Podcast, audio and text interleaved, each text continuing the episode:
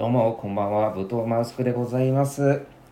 えー今日はですね、えー水曜日ですね。あの、まあ、水曜日は、あの、いつもその、お仕事とか作業とかやらずに、えーまあ、お休みというか、まあ、サウナの日になっておりまして、私の中で。まあ、朝からサウナ行って、まあ、いつも行ってるサウナが、あの、まあ、4時間入れるんですね。その、館内に入れる時間が4時間なので、まあ、大体2時間サウナ行ってで、まあ、もう2時間はその休憩室みたいなところで漫画読むっていう、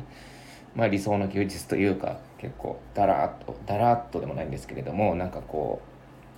うそういう風に過ごしてるっていう、まあ、日でございましてまあ漫画読んでたんですよね。で、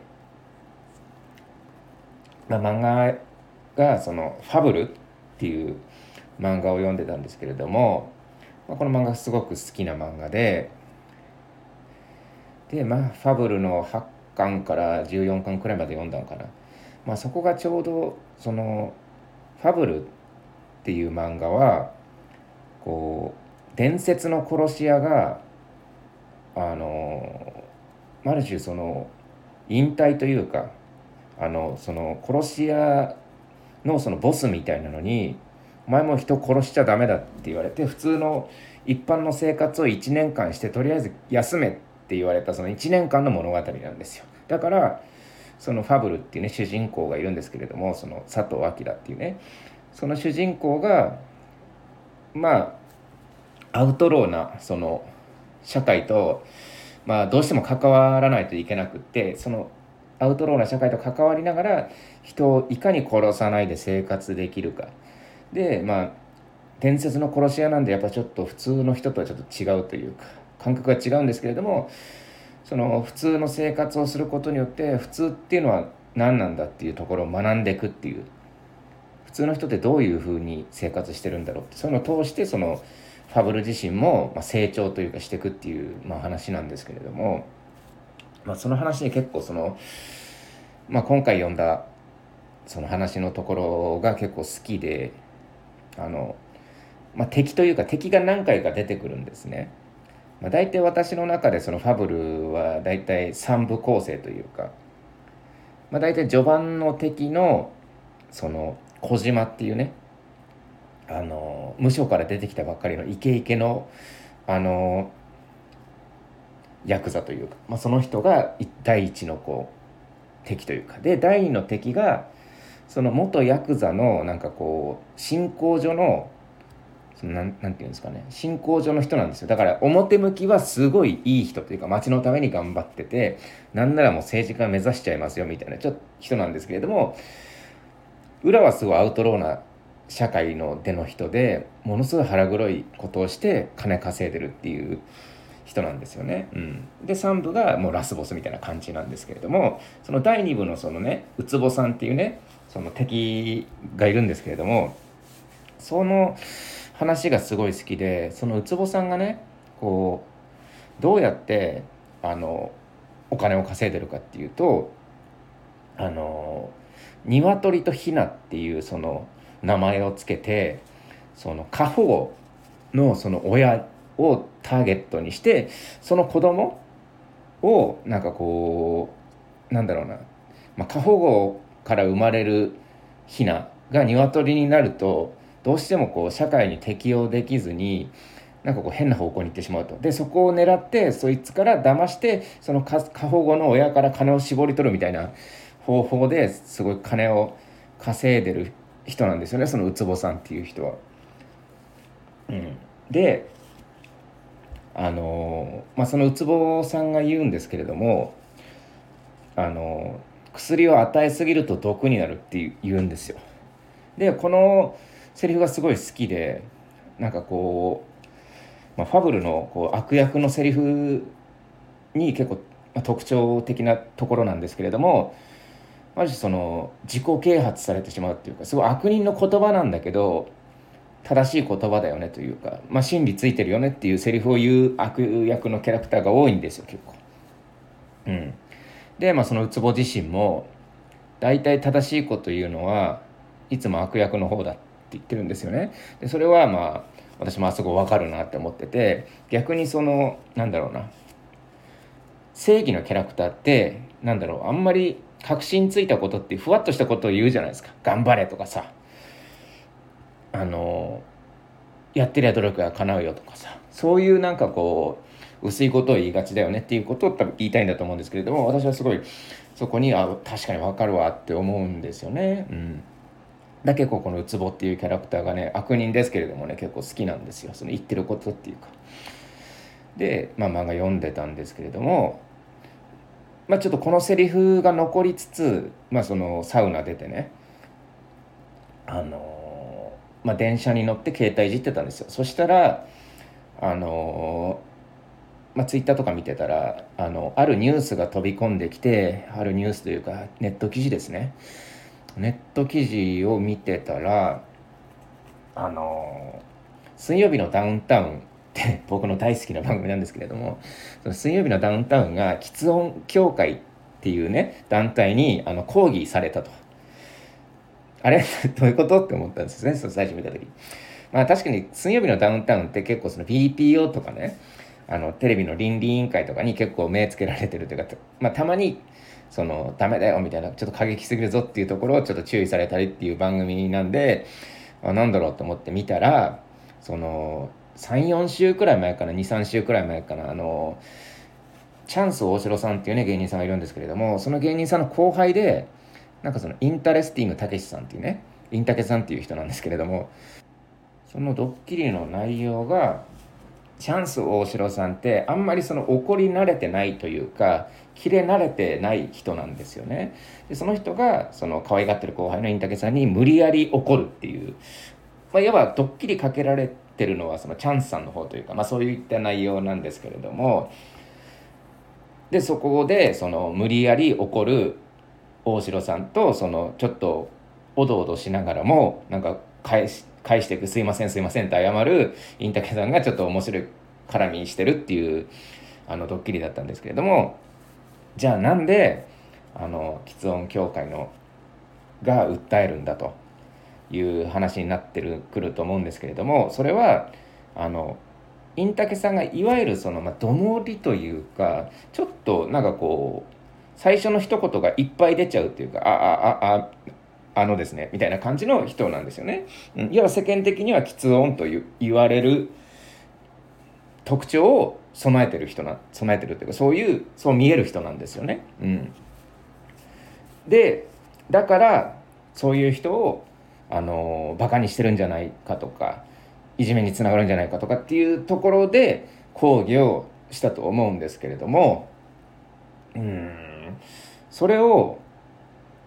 見てねうんななんでそういうことになるのかなって思ったんですよね。で結果そういうことをしたらさあのインタケさんはすごいそのテレビにね結構出たいというか売れたいというか人なわけじゃないですか。でそういうことをしたらあのテレビ局側としてもやっぱ使いづらくなるじゃないですか。ああこの人使ったらあのそういう講義が来ちゃうんだ。じゃあちょっと使うのは面白かったけど水田を見てね。使うのやめとこうってなっちゃう可能性あるじゃないですか。でこれで一番損するのってやっぱこうインタケさんというか、うん、そういう余計なお世話というかさ。そういう風な感じで今ちょっと炎上というか逆炎上というかね。あの本来なら水曜日のダウンタウンがそうだそうだって怒られると多分そのね思ってたんでしょうけど逆にその喫音協会が余計なことするなとかそういう喫音の人のその将来を奪ってる余計なことすなって言ってもう怒られてるっていう事件なんですけれどもこれちょっと珍しいパターンだなって思いつつ、あ、私がすごいね気になったところがまあまあこの話はおそらくねあのまあ先の話というかすごいなんか引いた目で、まあ、1年後とか、まあ、将来的にってみたらおそらくそのインタケさん的には得というか話題になったわけじゃないですか話題になってまあそういうあの芸人としてはまあそんな悪いエピソードじゃないというか、うんまあ、ある種芸人だからこそそこを笑いに変えたりとかっていうところはできると思うんですよね。だそんなに悪い話じゃないと思うんですけれども私がすごいね気になったのはこうなんでこういう、まあ、余計なことというか、うん、抗議とかしちゃったんだろうなって思ったんですよね。うん、でまあおそらくまあなんかこう今出してないですけれどもその喫音協会もねあやべって思ったんじゃないですか多分ちょっと思ってたのと違うなとまあ思うと思うんですよね。うん、でどういうふうに言い訳するかっていうとやっぱりその正義とか大義名分とかをね振りかざしてやっぱ言い訳をすると思うんですねおそらくこれこれからね。うん、でもちろんそのいじめをなくすとかなんかそういう喫音の人がそうねあの孤立しないようにやったんですとか言うと思うんですけれどもそれってなんかこうなんだろうなあの薬を与えてるようで、まあ、毒になってしまってるパターンというかさ、うん、しかもこうこれって善意なのか悪意なのかも分かんないわけですよ。実際のところはね。本当はね善意だ善意だって多分言うと思いますよ。いやいやもう良かれと思ってって言うと思うんですけれどもね。この教会の人たちは誰が言い出したか分かんないですけれども。こうやってあの善意とか悪意とかね薬とか毒ってやっぱコーティングすることができてそこがなんかこう怖いなって思ってて、うん、で結構なんだろうな想像すれば分かるじゃないですかこんなこと。あこれで訴えたらそのインタケさんの仕事がなくなってとかっていうことを想像すれば分かるのになんかそれをせずにね想像せずに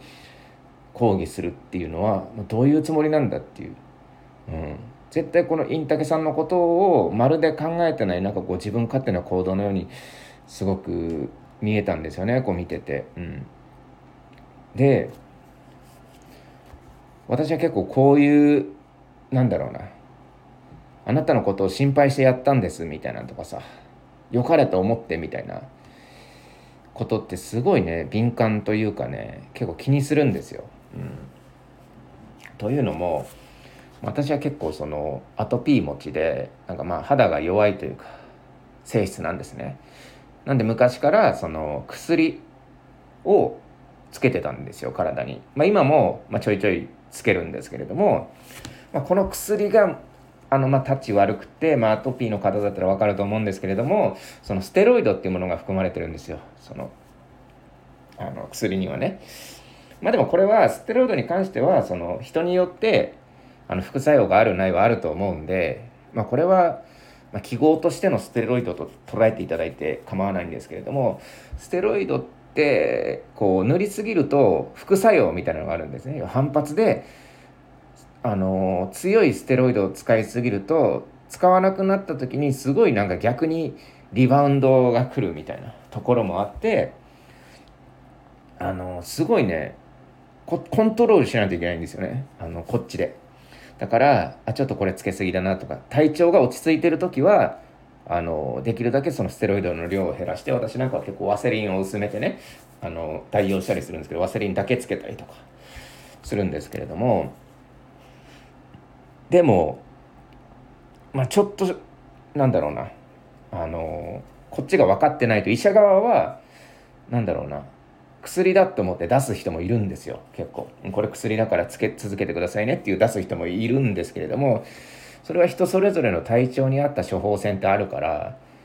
うん結構その自分で判断ししなきゃいけないところがすごいあってだから私はそこの辺敏感であの自分で判断するんですね。全部これだけこれくらい強い薬でこれくらいのものがいいですって、まあ、一応言うんですけれどもじゃあそうしましょうってなったりとかね。まあ、いろいろ相談してやるんですけれども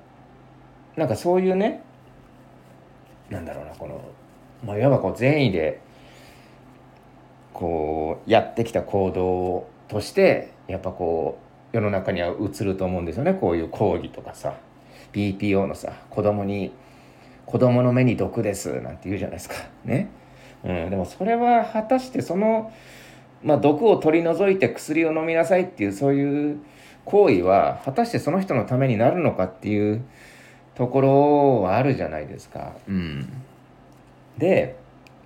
じゃあなんでねあのこういうことこういう抗議っていうことをしたのかなって思ったんですよ。でまあ善意なのか悪意なのかってことなんですけど私は結構その悪意も含まれてると思っててこれにはね。うん、これは私のまあ個人的な意見ですけれどもおそらくそのなんだろうなこれを抗議しましょうって言った人っていうのはあの嫉妬なんじゃないかなって思っててあのまああのそのね水曜日のダウンタウンは私はもう見ててそのチャンスさんとねそのインタケさんのそのドッキリを見ててものすごい微笑ましくてすごい楽しそうだったんですよねそのお二人が。うん、でそれを見ててねこれをこれはひどいぞって思うって結構よっぽどだと思うんですよ。うん、すごい楽しそうだに私には映ったんですよ。で多分ね見た人ってやっぱ分かるんですよね。その本人が楽しんでるとかさ嫌がってるなとかっていうのは結構伝わるもんで、まあ、おそらく抗議した人でもそあ楽しんでるなっていうのは絶対伝わってるはずなんですよね。うん、でもなんでじゃあこういうことするかっていうとやっぱ嫉妬なのかなって思ってて私はじゃあこれ吃音でねこんなに苦しんでるのになんだこいつは楽しそうにしやがってっていう気持ちが、まあ、私はあったと思うんですよね。絶対こう抗議した側に。うん、でまあ、いわば足引っ張るじゃないですけどね引っ張ってやろうっていう気持ちはもう絶対あったと思っててあの私はこんな苦しんでるのにねっていうところだと思うんですよ。で、まあ、抗議してねその、まあ、いわばそのこれはあなたを助けるためなんですよっていう体のまあいわば邪魔というか、まあ、そういうふうにやっぱ見えましたね私的には。うんだって抗議すればヒーローみたいに扱われるんですよ。正義感というかそういうふうにして。だったらそれはやらない手ないじゃないですか。そのねあの抗議する側の立場で考えたら。だしそう考えた方が私はもう自然なんじゃないかなって思うんですよ。その抗議をした真意としてはね、うん、すごい自然というか、うん、まあそうなんだろうなっていうふうに私は見てて思ったと。まあ別にこれはあの真意は別にあの私の想像の話なんで、まあ、まあこれはこれっていう話で私の意見としてね一つの考え方としてまあ聞いていただけたらなって思うんですけれども。なんでね、まあ、そういうのはありますよねやっぱりこういろんな人の目に触れると、まあ、こういうリスクもあるしっていうとこでしょうねやっぱ。なので今回の結構まあこのなんだろうなネットニュースはすごい私の金銭に触れたというかすごく気がかりというか気になるニュースだったんですよね。うん、まあこの喫音協会ってまあそもそも何なんだって思ったんですよね。その今喫音協会のそのホームページのその内容も結構差別的だみたいなお前らが差別してんじゃないかみたいなちょっとまあ話題になってるというかそういう部分はあるんですけれどもこれインタケさん自身は喫音協会に所属してないわけじゃないですか。多分、多分というか、まあ、絶対してないですよね。そもそも何なんだこの協会みたいなところもあるわけじゃないですか。その所属してないインタケさんに対して我々の仲間だみたいな感じで、その、スタンスを取るっていうのはどうなんかっていう実際私もあのそのお笑いやっててインタケさんもなんかライブでご一緒したことも何回もあって本人はね私は喫音症なんですっていうのを聞いたことないんですよ、うん、だから別に本人は別に何とも思ってないと思うんですよね正直なところ、うん、ただの個性くらいにしか絶対思ってないですしうん。まあ、私もなんかこう便宜上ねアトピーとか言ってますけども別にそんな気にしてないというか、まあ、個性くらいちょっと肌が弱いくらいにしか思ってないんですよ。だから私がじゃあちょっとすごい肌の調子が悪い時にあのちょっと乾燥肌いじられたとするじゃないですかテレビでね。でいじられたとして実際あの昔そのお笑いやってた時にそのいじってきたやつとかいたんですけど全然気にならなかったですしあのむしろその笑えればいいかなくらいの話だったんですよね自分て自分の感覚としては。うん、それに対してそのアトピー協会なるものが勝手にね「あのおいいじるな!」って言ってきたらいやこっちで楽しくそのねプロレスとしてそのなんだろうな肌荒れてる荒れてない調子いい調子悪いみたいなことをただあのふざけてやってるだけなのになんかそういうことをね言われたらはってなるじゃないですかね。っていうのでやっぱ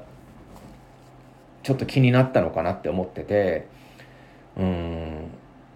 だからもう本当まあ一言で言うともう余計なことすんなっていうのがすごい印象でありましたねマジで。うん。っていうのでちょっと今日喋ってみようかなって思ったんですけれども。まあ今ねその統一教会とかあのー、ね基礎教会とかね教会が今話題になってますけれども教会って何なんですかね？本当に。まあ所属してる人はやっぱしょうがないでしょうけどね。やっぱこう所属してない人にやっぱ迷惑をかけるというのはどうかと思ったっていう話なんですけれども、えー、今回以上でございます。ありがとうございました。